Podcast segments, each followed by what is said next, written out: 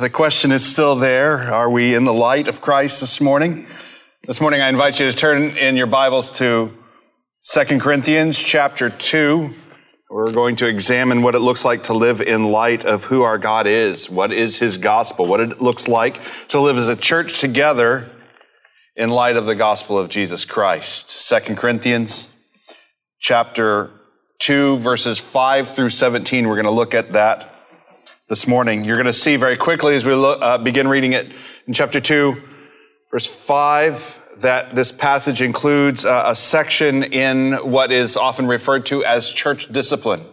Let me just set the stage for you at the beginning of our time in here. Is it possible that what Matt Hardy described in leading into the prayer of confession is actually a beautiful definition of church discipline? Perhaps church discipline is for the church to be disciplined together, to over and over again remember and remind each other of, call one another to, warn each other by the gospel of Jesus Christ. And so we might be encouraged together in the grace that we find there. Let's see if this holds true as we examine 2 Corinthians chapter 2, beginning at verse 5 through the end of the chapter there. Now, if anyone has caused pain, he has caused it not to me, but in some measure, not to put it too severely, to all of you. For such a one, this punishment by the majority is enough. So you should rather turn to forgive and comfort him, or he may be overwhelmed by excessive sorrow. So I beg you to reaffirm your love for him. For this is why I wrote that I might test you and know whether you are obedient in everything. Anyone whom you forgive, I also forgive. Indeed, what I have forgiven, if I have forgiven anything, has been for your sake in the presence of Christ. So that we would not be outwitted by Satan, for we are not ignorant of his designs. When I came to Troas to preach the gospel of Christ, even though a door was open for me in the Lord, my spirit was not at rest because I did not find my brother Titus there. So I took leave of him and went on to Macedonia.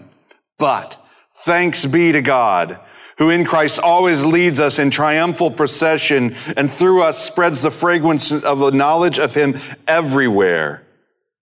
For we are the aroma of Christ to God among those who are being saved and among those who are perishing. To one, a fragrance from death to death. To the other, a fragrance from life to life. Who is sufficient for these things? For we are not like so many peddlers of God's word, but as men of sincerity, as commissioned by God, in sight of God, we speak in Christ. Heavenly Father, we thank you again this morning for your word, that we have this precious gift that you have spoken, and so we can listen. There is light for us. That we confess as we come to your word that there is not light inside ourselves of ourselves. That if there is any light in us, it is because of the miraculous creative work of our God to shine the light of your gospel into our hearts. And so, Lord, we pray that you would do that again this morning, that we would be confronted, that we would be warned, that we would be chastised and rebuked, and we would be encouraged and comforted, and that we might be a people, therefore, of hope because of the whole of the work of your gospel in the midst of your church this morning. Lord, we pray that you would do this by your word and spirit in our midst in these moments. We pray in Jesus' name. Amen. This morning, there's a bit of background that we need to our passage. If you've been following along, perhaps reading through Corinthians, you have a little bit of information to make sense of the background here. Uh, Paul's most recent letter to the church prior to the writing of Second Corinthians, interestingly, was not First Corinthians. There was a letter in between, at least one, a letter that's not been preserved for us today that is referred to in this letter as the severe letter or the harsh letter. It brings a harsh correction to the church for its failure to rebuke and discipline a divisive member in the congregation who was opposing the gospel that Paul had proclaimed among the Corinthian people. There had been a serious division in the Corinthian church, and this member had been a serious part of that serious division. Particularly, there has been some who have been coming in among the church in Corinth and they've been challenging Paul's authority, especially since Paul doesn't live up to the standards that are valued so highly in such a sophisticated society as Corinth, a, a, flourishing, growing, wealthy city in the Roman Empire. The argument seems to have been something like this. Why should we listen to Paul, that poor itinerant tent maker, who suffers persecution in nearly every town that he visits, when we could listen to some of the upstanding members of our own beautiful city here in Corinth. As a result, there's a severe letter that Paul rebukes them, and the Corinthian church appears, after receiving that letter from Paul, the church appears to have repented of their sin and their participation in the division. And as it regards one of the leaders among the Corinthians that stood against Paul, it seems that they rebuked him, that he was under a sort of discipline by the church. I want to take you to a passage later in 2 Corinthians that gives us a couple hints about what was happening here. In 2 Corinthians chapter 7, verses 5 through 7. All right? Just a few chapters later. Paul speaking about his travels and some of the things that he encountered there. Particularly, you'll see some information about Titus. For even when we came into Macedonia, our bodies had no rest. Why didn't they have rest? What's going on? What's on their minds? But we were afflicted at every turn, fighting without and fear within.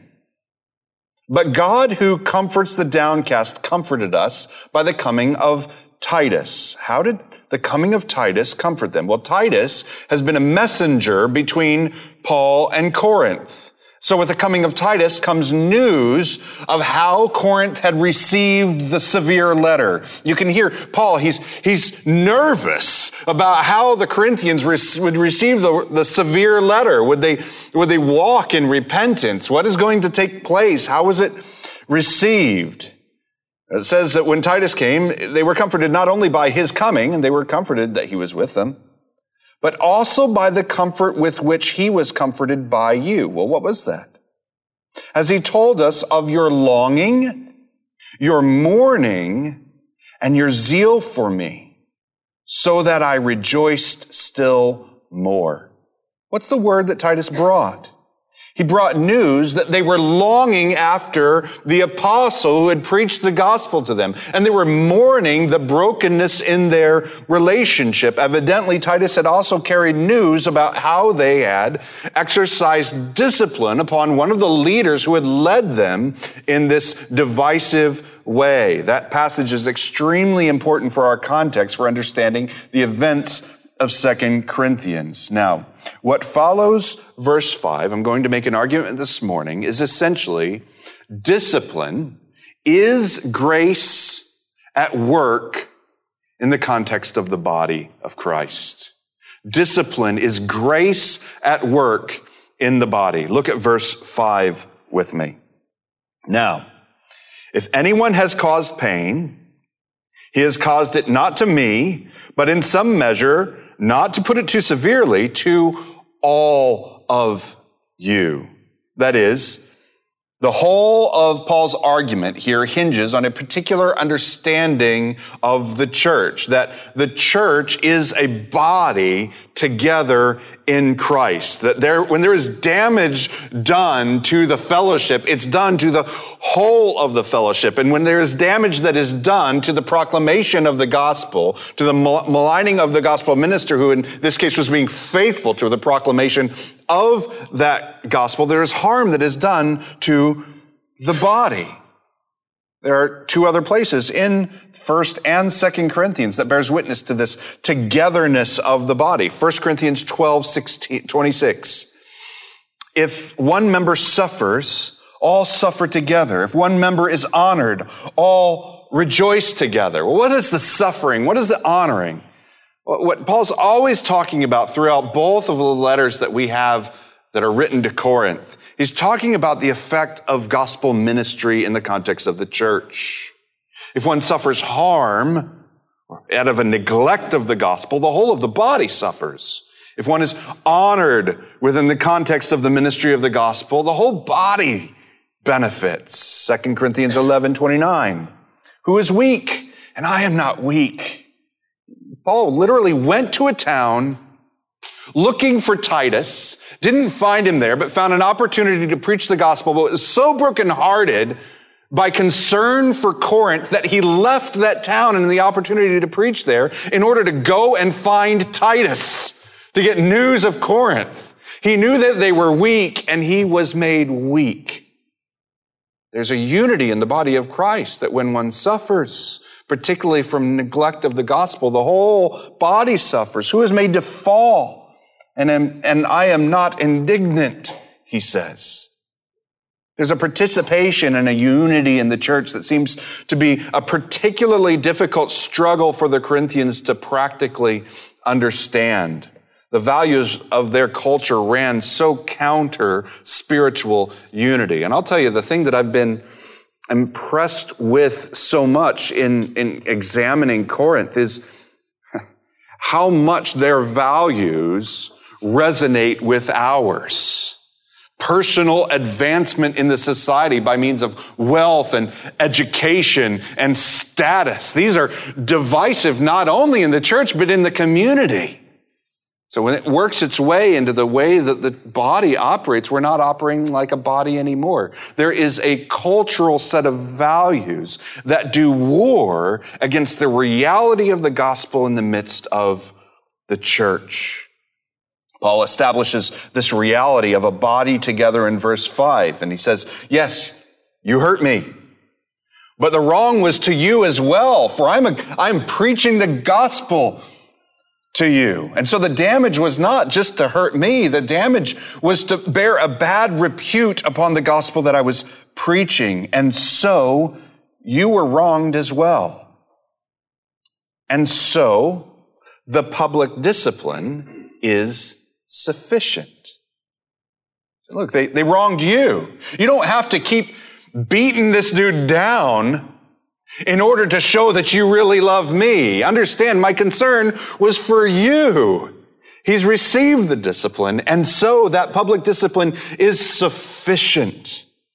It's now not only yours to discipline, it is also yours to forgive. And that's really the thrust of his point in this passage. What he says to the Corinthian people, if you look at the passage, it says that you are to reaffirm your love for him.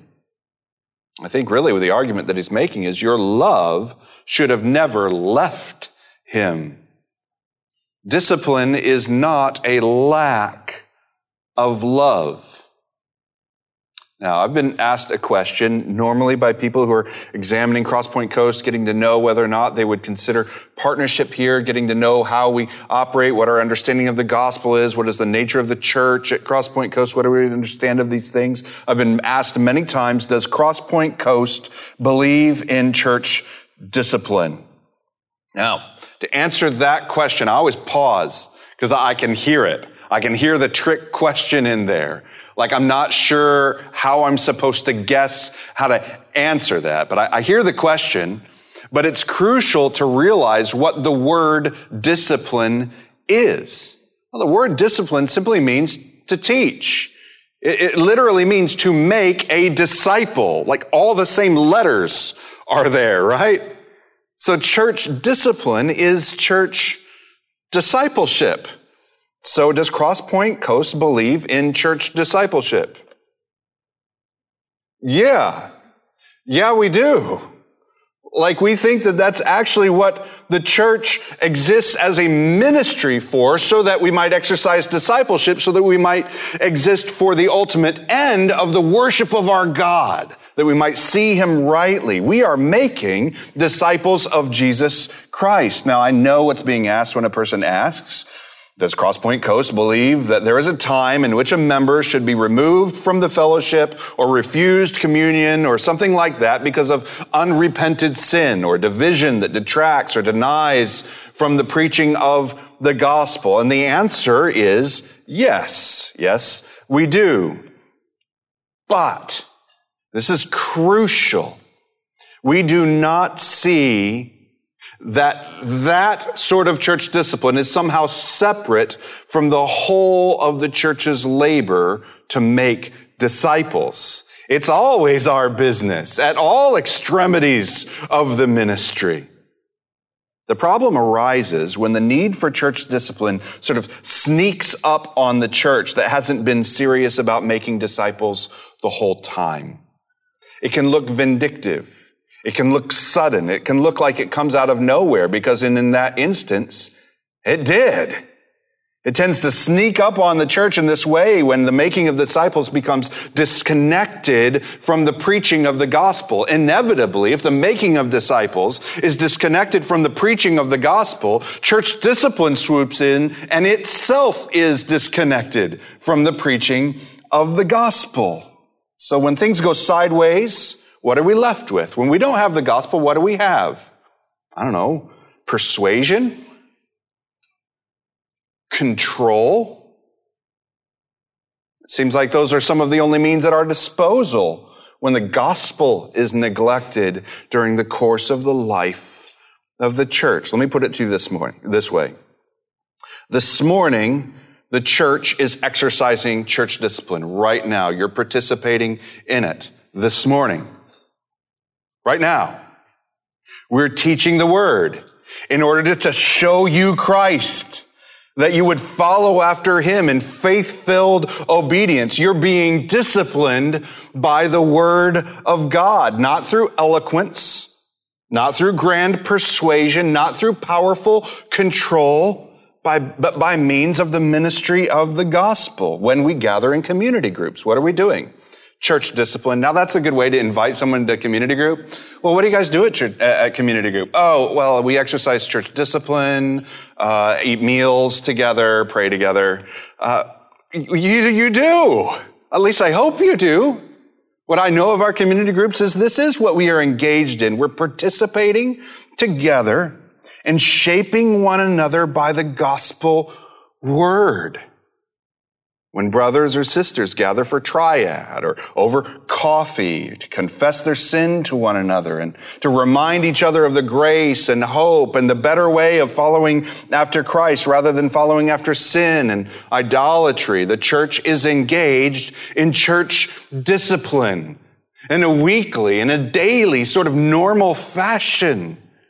And then if one of our number fails to heed the truth in these environments that are the regular course of our life being shaped by Christ and, and chooses to run off after sin and unbelief, the preaching of the gospel, the consequences of unbelief should not be a surprise for the one who is wandering, that we would go and preach a gospel that calls to repentance.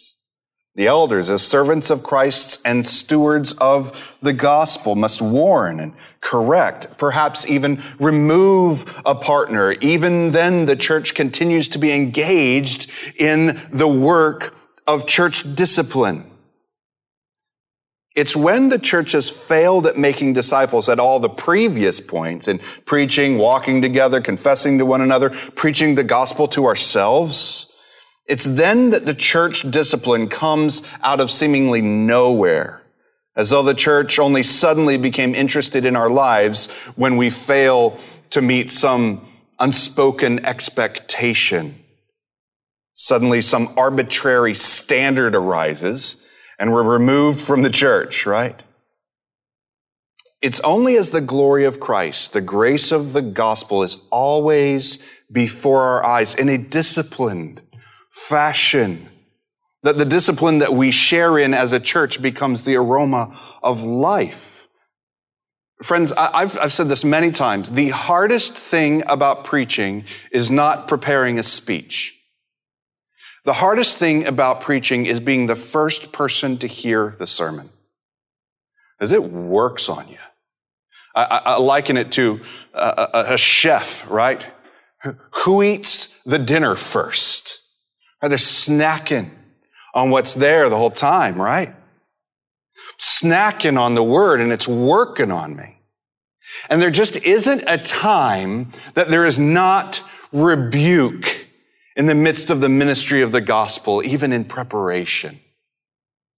And so I hope that rebuke comes out of the word as it's here and that we hear the rebuke. It's why we have a time of a prayer of confession to admit, really, even if we, we're not sure of, of where the rebuke is, to admit that we're a people who are weak and in need of the gospel of grace, to prepare our hearts to hear the word, to be rebuked and comforted.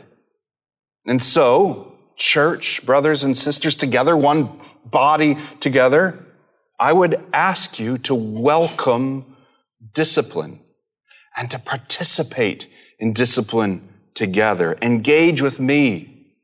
Engage with one another. Let us engage in gospel ministry. Engage with grace for yourself, a grace that you yourself have received. I would encourage you to correct me if I ever wonder. And this isn't like some hypothetical far off problem that might happen if your pastor falls. we were talking about it in our community group this week as they were working on me and I was working on them, right? So we're working on one another. This is, this isn't some far off reality that I would need the gospel of Jesus Christ preached to me. This is the way that we live together. And it's sweet. I hear the rebuke. Called to remember Christ, that He is sweeter, that He is better, and that His grace is sufficient. You and I both know that such discipline is, isn't just a, a drastic event. We need grace and correction regularly from our brothers and sisters. Don't wait until I or someone else have left the faith to preach the gospel. Show gently and remind that we are prone to wander. Don't, don't leave any one of us condemned there. Don't just say, you're prone to wander. And I saw it this week, you need to stop it. Is that the gospel? Have we preached anything of the gospel? Or we just preached our self-righteous ability to see how everyone else on the planet is wrong? And we don't leave one another in the condemnation that our hearts are prone to wander, but that our God has come for wandering sheep. And He has pursued us. And He has captured us and brought us back into the fold and provided the means by which we might be restored to the fellowship. We preach the whole gospel of grace from beginning to end every time. Such faith is the point, the whole gracious goal of all church discipline, restoration. And so we cannot exercise church discipline without preaching the grace of forgiveness and calling to that faith. I love Hebrews chapter 12. Hebrews chapter 12 verses 7 and 8. It says this, It is for discipline that you have to endure. God is treating you as sons. Why stay around when things get hard? Well, cause He's doing something. He's working on you. He's treating you like sons. For what son is there whom the Father does not discipline? Thank you, Jesus, you discipline me If you're left without discipline in which all have participated, then you're an illegitimate children, not sons. And that's so in the church as well. We're an illegitimate family, just a collection of people that don't really belong here. If we're not disciplining one another by the discipline of grace. How often does a father discipline his children? It's a daily work. It's a daily work of a father who loves his children and leads them in the way that they should go and corrects them when they wander and, and reassures them constantly of his love for them in the midst of the whole thing. That's why Paul, in verse 9, tells the Corinthians to be obedient in everything. Look at verse 9 with me. For I wrote this, for this is why I wrote, that I might test you and know whether you are obedient in everything. You see, he already knows. He already knows that they've disciplined, right? They've already removed the member. They've exercised some punishment upon the leader. But his question is, have you been disciplined in everything?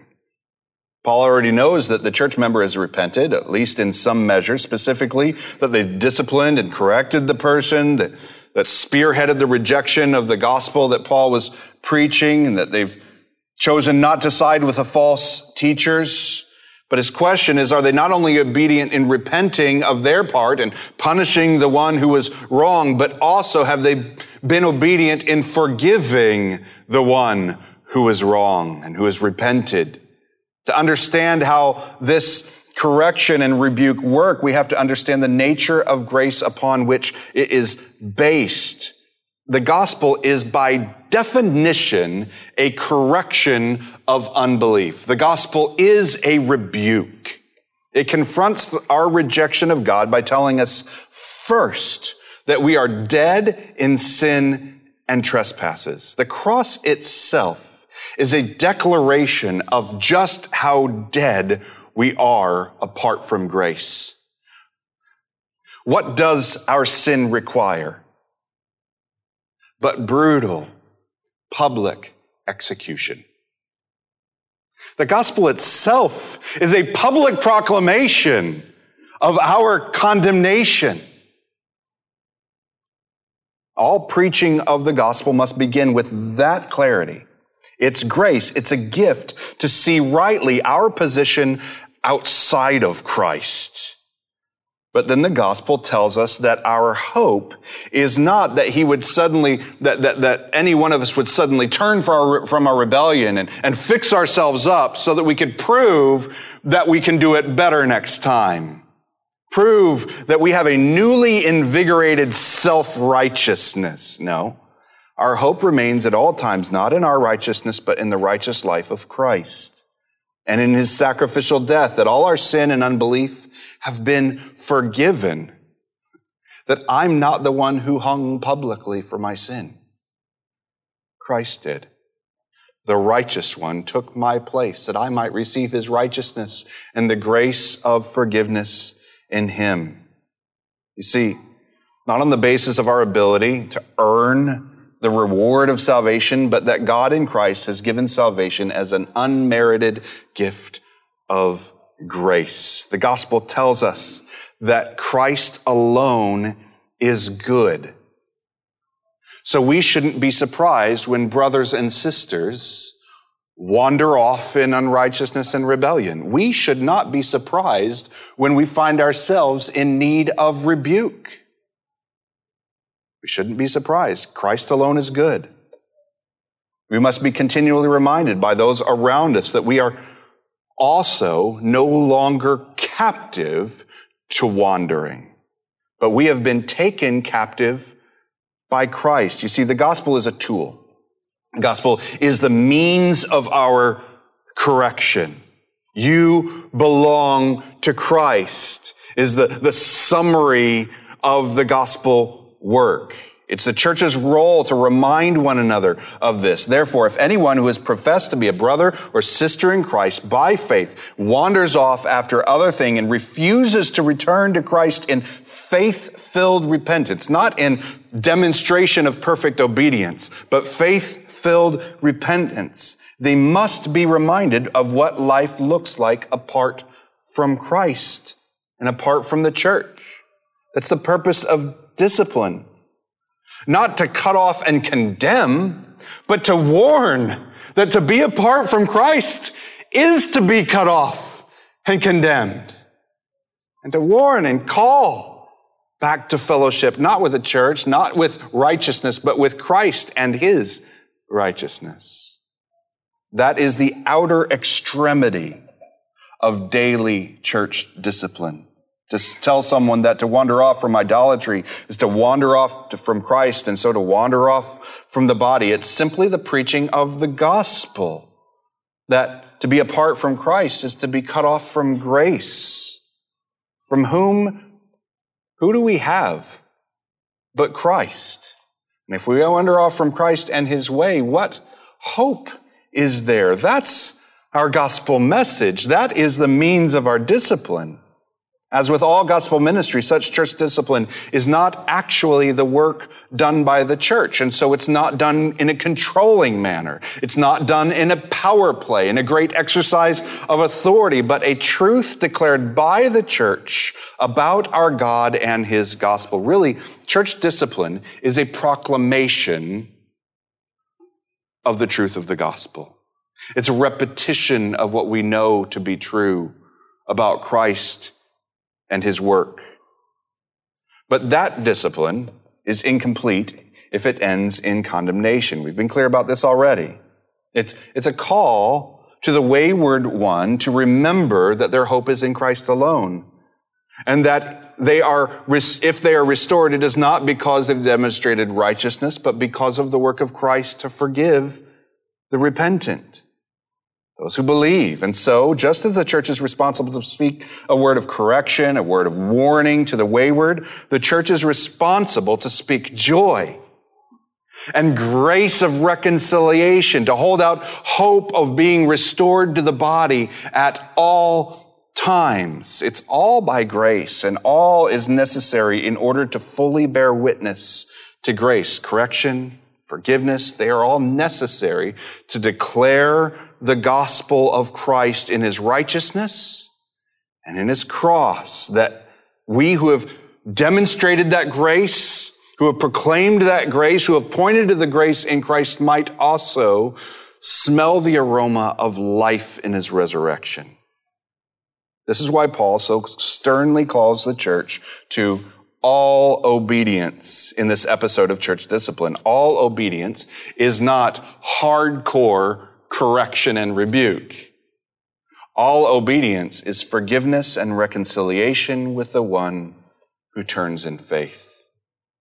It's interesting. Verse 7. So you should rather turn to forgive and what? What's the word? Comfort. Comfort him.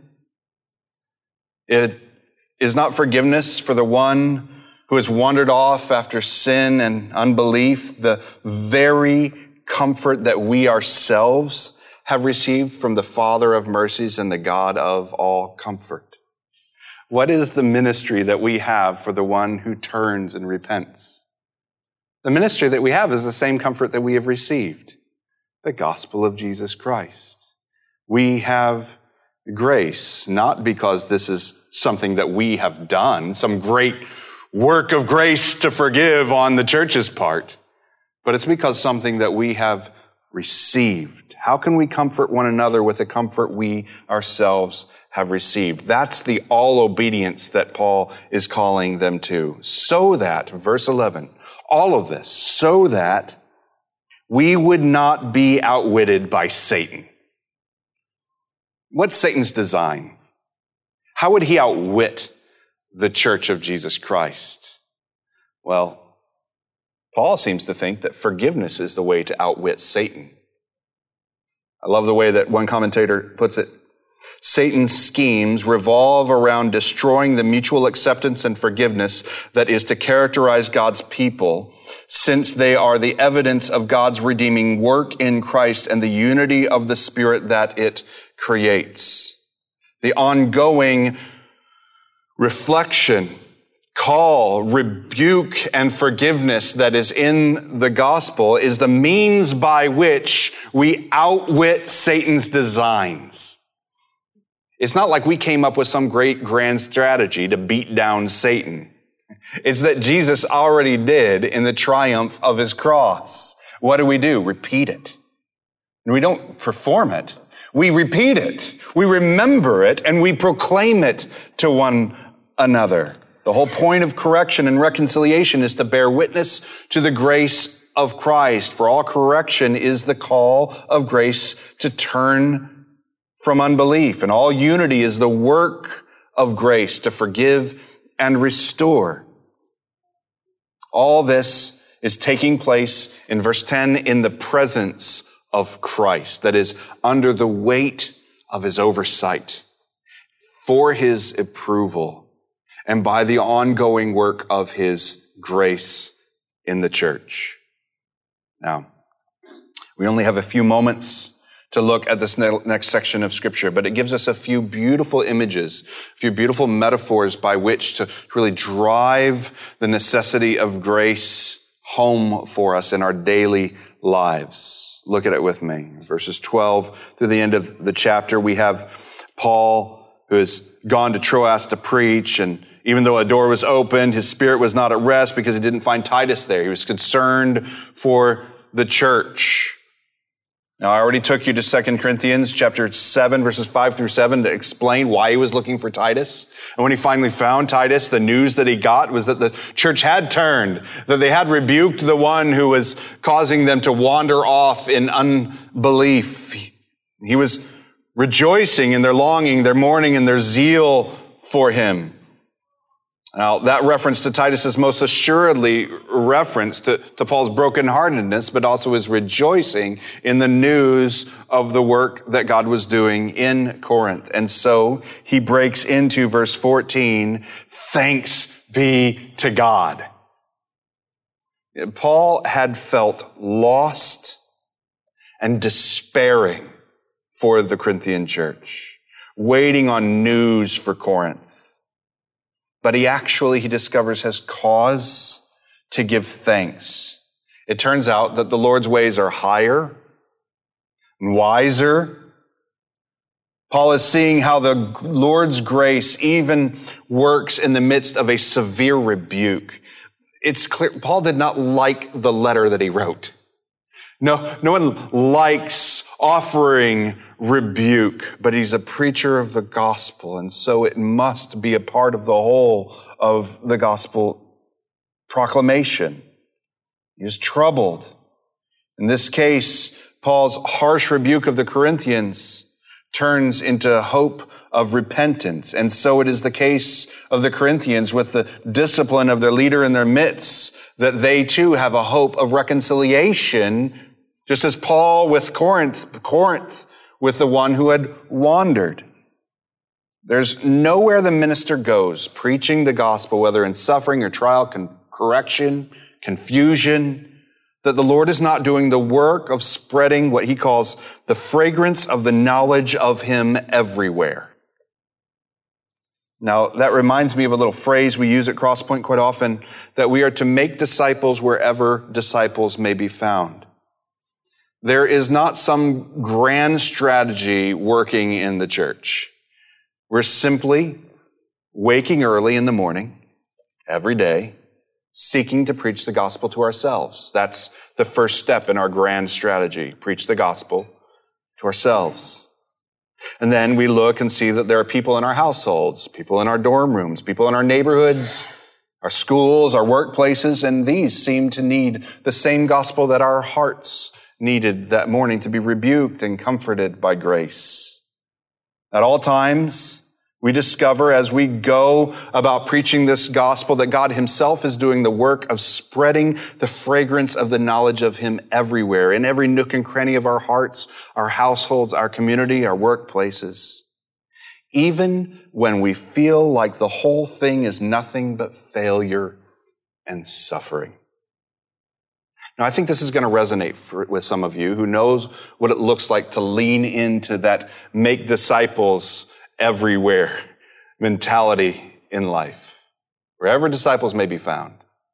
You see, Paul was going from city to city and he kept meeting persecution over and over again. And he just kept going on to the next city. A church had, had grown up, a seedling church, and he gets news about how they're just being crazy and wandering off after other leaders and believing other gospels. And so he writes letters to rebuke them and to remind them of the truth of Christ and to lead them back to the forgiveness and grace that's found in the cross of Christ alone. And he keeps suffering from city to city. He's brokenhearted. But he remembers that as he goes from city to city, that God is in the work of spreading the fragrance of his grace in all of these places. And I think I don't go to city to city. I'm not an itinerant tent making evangelist like Paul. I'm a church planter who stayed in one county. And I think that you guys know what this is like. It's not like going from city to city. It feels like going from relationship to relationship and preaching the gospel there and seeing that struggle, that back and forth, investing again in, in yet another place and yet another person for the sake of Christ and the joy of the church together, you know could happen if we would just believe the gospel together. But inevitably, we wander. There's brokenness and our hearts are torn and there's severity and grief and that discipline that could be so sweet if we would be disciplined is so hard. And there's an encouragement for us there. That as we go from relationship to relationship with one another, I don't mean leaving behind the previous relationship, man. Paul went back, right? He kept going back to these churches. It's not bouncing and burning bridges.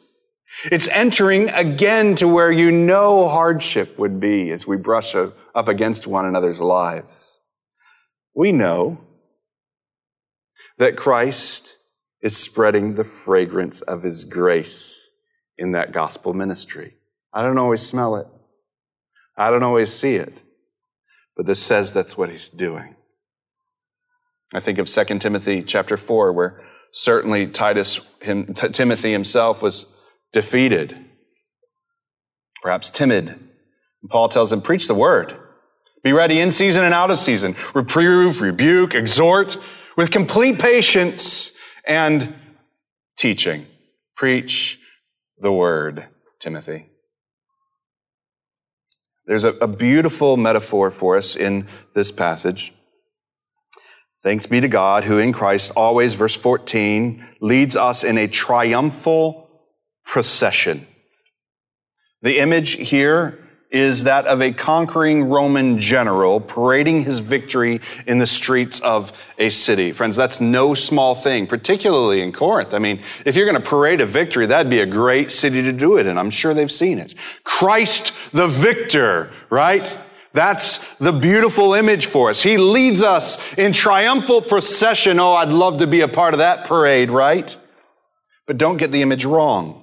The image is clear for the people who heard this and had seen processions. You know who's behind the general? Not all his troops. It's his captives. It's his captives. That's who he parades through the streets to show the greatness of his victory. What does it mean to be led by Christ in a triumphal procession? It means to be captivated by his grace, captured and enslaved by grace. So even when we try and wander, he says, Oh, no, no, no, no, no. I captured you by my grace, and my grace is going to capture you again. Uh, friends, that's an encouragement to me as one who wonders that, man, I belong to Jesus. And he's going to parade me through the halls of heaven to his glory. But it's also encouragement to enter into discipline again. Because we believe, man, this one belongs to Jesus. And I know how he got him the first time. And so I know how he's going to keep him. He's going to keep him by grace. And so I'm going to preach that gospel again. I'm going to rebuke and I'm going to declare the grace of Christ of forgiveness for all who believe again.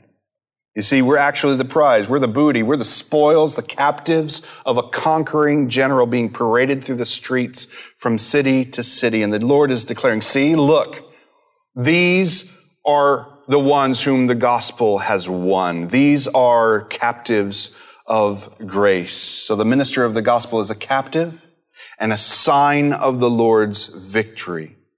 I think that Paul is also highlighting his suffering here. That when you're dragged around from city to city in relationship to relationship like that, it can feel like suffering. It can become exhausting. The parade, though, is, is to display the knowledge of Christ. As, as one commentator puts it, it is to flaunt his power. David Garland puts it this way Paul pictures himself as a previously defeated enemy of God being led in triumph that reveals and heralds God's majesty and power. And at some point, the prisoners in his train are awed. That's the right general. That's the one who gets salvation done. Now, as that parade goes from city to city and relationship to relationship, we're told in the passage that to some it's death to death and others it's from life to life. It reminds me of 1 Corinthians 1:18, for the word of the cross is folly to those who are perishing, but to us who are being saved, it is the power of God. We should not be surprised that sometimes the cross of Christ is received in an unwelcome manner. It is offensive to me. It tells me that I am not self righteous, but it's not wrong. It calls me to humble myself before my God, to die to self, and to receive life in Him. And in only that way does it become life to life. Now, there is an encouragement for us at the end of the passage. Verse 17 For we are not like so many, peddlers of God's word, but as men of sincerity, as commissioned by God in the sight of God, we speak in Christ. We are not peddlers of God's word. The key to understanding Paul's metaphor here is that the gospel is not some retail good that you and I can control for our own profit. The gospel is God's commodity to dispense as a matter of grace. Paul's not engaged in a retail business of gospel ministry. The gospel is not something that Paul has purchased for a price. That's the image.